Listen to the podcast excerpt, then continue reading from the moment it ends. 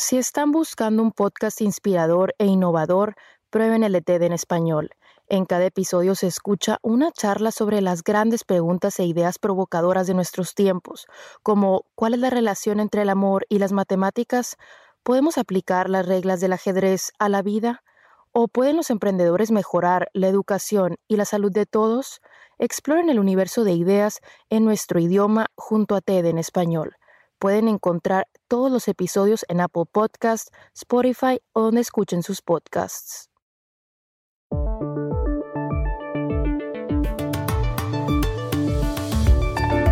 Distintos jefes de gobierno han empezado a flexibilizar el confinamiento por el coronavirus. El italiano Giuseppe Conte va por esa línea. Questo piano che adesso vi illustro parte dal 4 maggio, quindi ve lo anticipiamo con molti giorni perché è ben strutturato, ben articolato, ben pensato e deve anche essere da voi maturato. Este plan comienza el 4 de mayo, dijo Conte. Lo anticipamos varios días porque está bien estructurado, bien articulado, bien pensado y debe ser madurado por ustedes. Lo que mucha gente se pregunta es si ese desconfinamiento puede generar una nueva ola de contagios de una enfermedad que ha infectado ya a más de 3 millones de personas en todo el mundo y ha dejado sin vida a más de 210.000. Un historiador de la medicina lo explica en el episodio de hoy. Organizaciones no gubernamentales cuestionan la medida dictada en Twitter por el presidente salvadoreño Nayib Bukele, que ha dado luz verde a la policía para que dispare contra los miembros de las pandillas omaras. ¿Se ha convertido Bukele en un autócrata? Aquí les damos las claves para establecerlo. Hola, bienvenidos a El Washington Post. Soy Juan Carlos Iragorri, desde Bogotá. Soy Dori Toribio, desde Washington, D.C. Soy Jorge Espinosa, desde Cajicá, al norte de Bogotá. Es martes 28 de abril y esto es todo lo que usted debería saber hoy.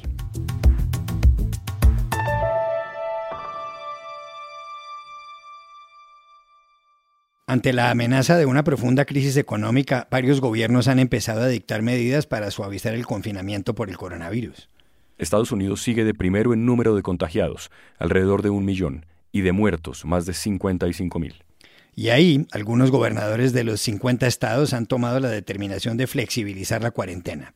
¿Cuál es la situación en territorio estadounidense, Dori? Es incierta, Juan Carlos, y desigual. Estados Unidos ha empezado ya a dar los primeros pasos para reabrir ciertas partes del país y la decisión está en manos de cada uno de esos gobernadores. La Casa Blanca propuso un plan de reapertura gradual por fases que depende de 3 factores: que las cifras de infectados y muertes caigan de manera importante, que el sistema sanitario se aleje del colapso y que haya suficientes pruebas del coronavirus. La idea era empezar por los estados menos afectados, como Alaska, Montana o Dakota del Norte. Pero hay otras regiones que ya están levantando parte de las restricciones sin esperar a la fecha recomendada, el 1 de mayo, y sin cumplir los requisitos, generando mucha polémica. En Michigan, Texas o Tennessee están reabriendo algunos negocios no esenciales. Y en Georgia, con unos 24.000 casos y el número de fallecidos en aumento, están operando ya cines y restaurantes con capacidad limitada, por orden del gobernador Brian Kemp y con la oposición del presidente Trump, que insiste en que hay que volver a abrir Estados Unidos rápido, pero de manera segura. There's a hunger for getting our country back, and it's happening faster than people would think. Hay hambre de recuperar nuestro país y está pasando más rápido de lo que la gente cree, dice Trump. Asegura que la salud de la economía va ligada a la salud de la gente y habla incluso de reabrir los colegios. Sin embargo, estados como Nueva York, que sigue siendo y por mucho el más golpeado del país, esperarán hasta el 15 de mayo, 2 meses después de las primeras restricciones. Esperan a que pase el pico de la curva, que en algunos lugares como aquí en Washington, D.C., ni siquiera ha llegado. Y también esperan más tests del coronavirus. En Estados Unidos, con 328 millones de habitantes, han hecho 5,4 millones de pruebas. Las autoridades sanitarias prometen que pronto serán más.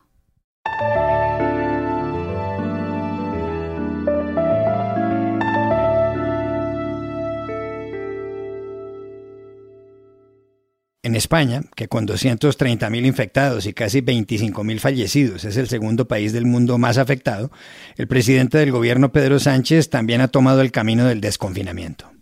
¿Pero qué ruta ha seguido el dirigente socialista? Lo explica desde Madrid Esther Turu, subdirectora de informativos de la cadena radial Onda Cero.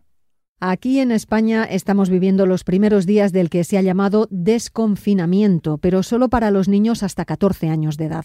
Después de varios anuncios y de varias rectificaciones por parte del gobierno de Pedro Sánchez, al final se ha hecho efectivo que los menores pueden salir acompañados de un adulto, del padre, la madre o el cuidador, o de un hermano mayor de edad, pero con limitaciones. Un adulto puede salir con un máximo de 3 menores, 1 hora al día, y alejarse un máximo de 1 kilómetro del domicilio.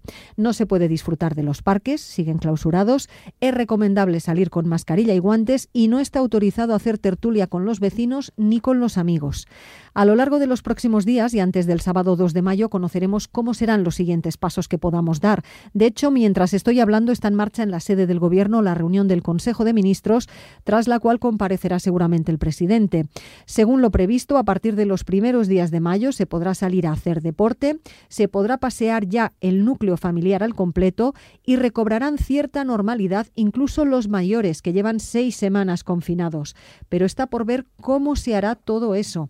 Veremos si se distribuyen salidas por horarios, por franjas de edad o en función del número de habitantes de las poblaciones. ¿Cómo podremos recuperar cierta normalidad económica? Pues eso está todavía en el aire. La ministra de Trabajo habló de 2 fases, una primera en la que el comercio podría ir reorganizándose para el verano y dejó para final de año todo lo que tenga que ver con turismo y con ocio.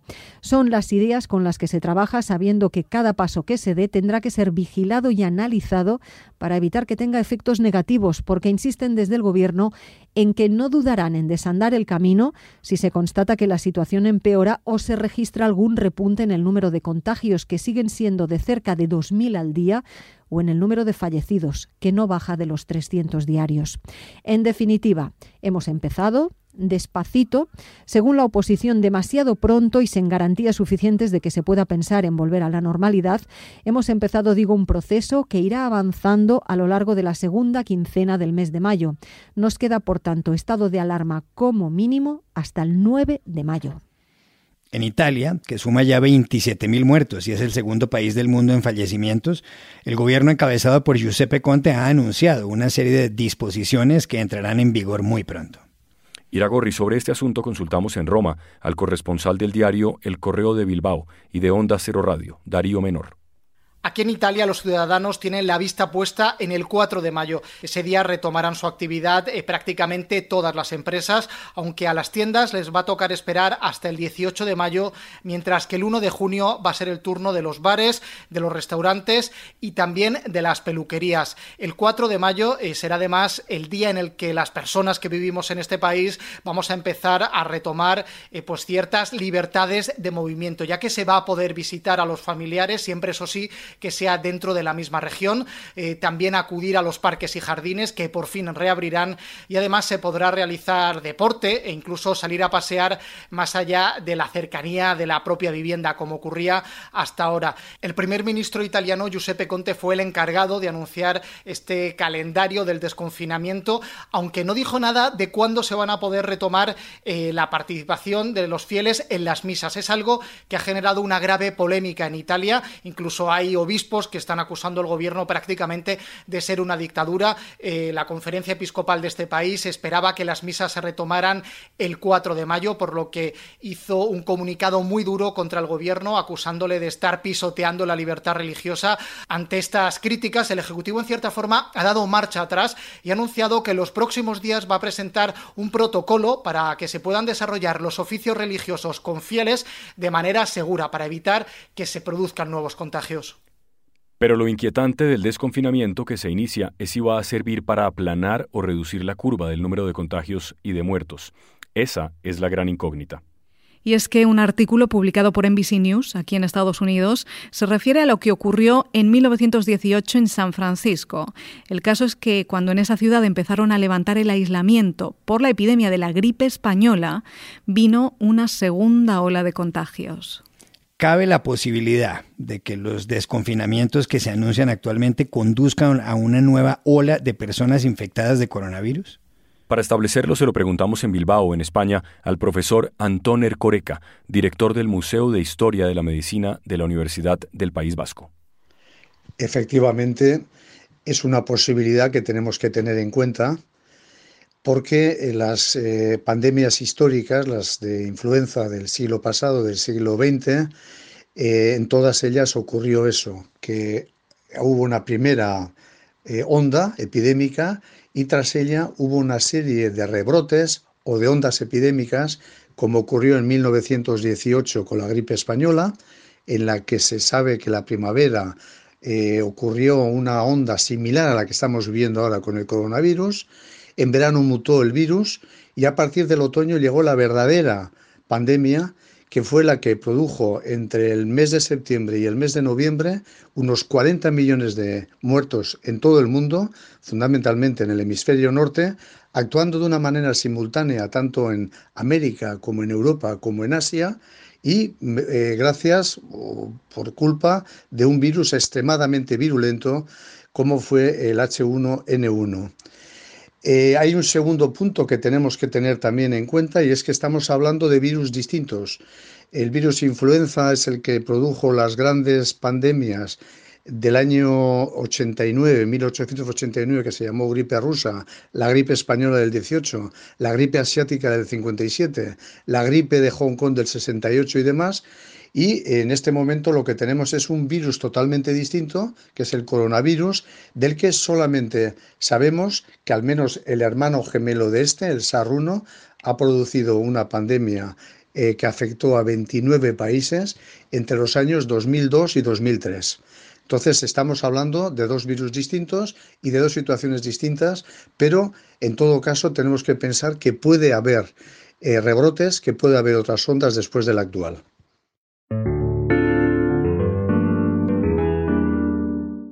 Una profunda controversia ha suscitado el presidente de El Salvador, Nayib Bukele, en el poder desde hace 10 meses, tras haber autorizado por Twitter a la policía a que use la fuerza letal para luchar contra las pandillas o maras.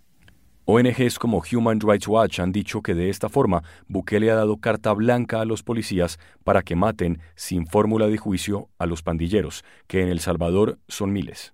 Bukele tomó esa determinación al constatar que en El Salvador se habían producido 40 homicidios en solo 3 días. ¿Qué hay detrás de esa decisión? Se lo preguntamos a Óscar Martínez, que es el editor de investigaciones de El Faro, importante diario digital salvadoreño. Lo que ha ocurrido en los últimos 3 días en El Salvador va a la médula de uno de los éxitos que este gobierno ha conseguido y se ha empeñado en vender. El gobierno de Nayib Bukele bajó los homicidios de una forma histórica en el país. Si la tendencia continúa, El Salvador acabaría este año rondando los 20 homicidios por cada 100.000 habitantes. Eso en este país es inédito desde la firma de los acuerdos de paz. Te recuerdo que solo en el 2015 El Salvador tuvo una tasa de 103 homicidios por cada 100.000 habitantes. Entonces, para estos 3 días hemos tenido 24 homicidios el viernes, 13 el sábado, 22 el domingo. Y el gobierno ha tratado de reaccionar rápidamente con, en segundo lugar, esto es importante decirlo, una respuesta habitual. La represión y no la investigación ha sido la tendencia desde que en el año 2003 el expresidente Francisco Flores puso en el centro del debate de seguridad pública las pandillas. Es decir, los mensajes políticos de llamar a la fuerza pública a ir a enfrentarse con pandilleros se vienen replicando desde hace años en un país donde está demostrado en informes de derechos humanos de diferentes organizaciones que la policía y el ejército han cometido muchas ejecuciones extrajudiciales actuando como asesinos en algunos casos. Hay algo muy importante que nos deja esta coyuntura y es una lección, como diría Monterroso, de que el dinosaurio seguía ahí. Es decir, las pandillas, si bien habían decidido matar menos, pueden volver a hacerlo en el momento en que les dé la gana. Las estructuras pandilleras, que según el último cálculo gubernamental es de 62.000 miembros de las 3 pandillas en un país que ronda los 6.5 millones de habitantes, esto nos demuestra que sus estructuras siguen intactas y que su capacidad asesina, por más que los homicidios hayan bajado, está ahí. Otra medida polémica que ha tomado Bukele es que ha vuelto a recluir en los mismos centros penitenciarios, en las cárceles, a los miembros de la Mara Salvatrucha, la Mara Barrio 18 Revolucionario y la Mara Barrio 18 Sureño. Óscar Martínez considera que Bukele es un hombre autoritario y en una columna publicada en las últimas horas en la edición en español de The New York Times ha afirmado que al presidente salvadoreño le estorba la democracia. Ciertamente, con el tema de la democracia o de la falta de vocación democrática, no es algo que Bukele haya demostrado durante esta crisis sanitaria. Bukele venía dejando señales muy claras desde antes. Cuando era alcalde de San Salvador y la fiscalía lo citó para declarar por un caso en el que se le acusaba de dirigir una serie de ataques digitales hacia medios de comunicación, Bukele respondió llegando con cerca de 1,000 personas a la fiscalía, que rodearon el edificio de la Fiscalía mientras Bukele declaraba. En febrero de este año se tomó la asamblea con militares porque le pareció que no le aprobaban con suficiente velocidad un préstamo que estaba solicitando de 109 millones. Ni siquiera el préstamo, sino la posibilidad de negociarlo. Y ahora, durante esta pandemia, Bukele ha decidido gobernar por Twitter. Aquello que él escribe, como si fueran edictos reales, se convierte inmediatamente en una disposición vigente que soldados y policías ejecutan en la calle.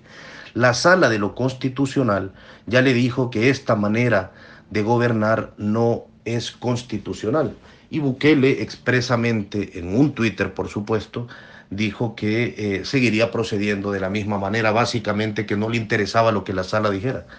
Ahora, esto sumado es muy grave, porque si ya se tomó la Asamblea Legislativa en febrero con militares para rezar, y por suerte dijo que Dios le pidió paciencia, o sea que no desmantelara al legislativo, al primer órgano de Estado, y si ahora tampoco le interesa lo que el órgano judicial diga, pues bueno, Bukele está prácticamente gobernando desde un soliloquio.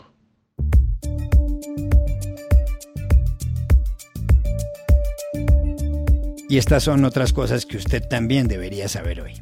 Una noticia alentadora. Nueva Zelanda asegura que ha detenido el contagio comunitario del coronavirus.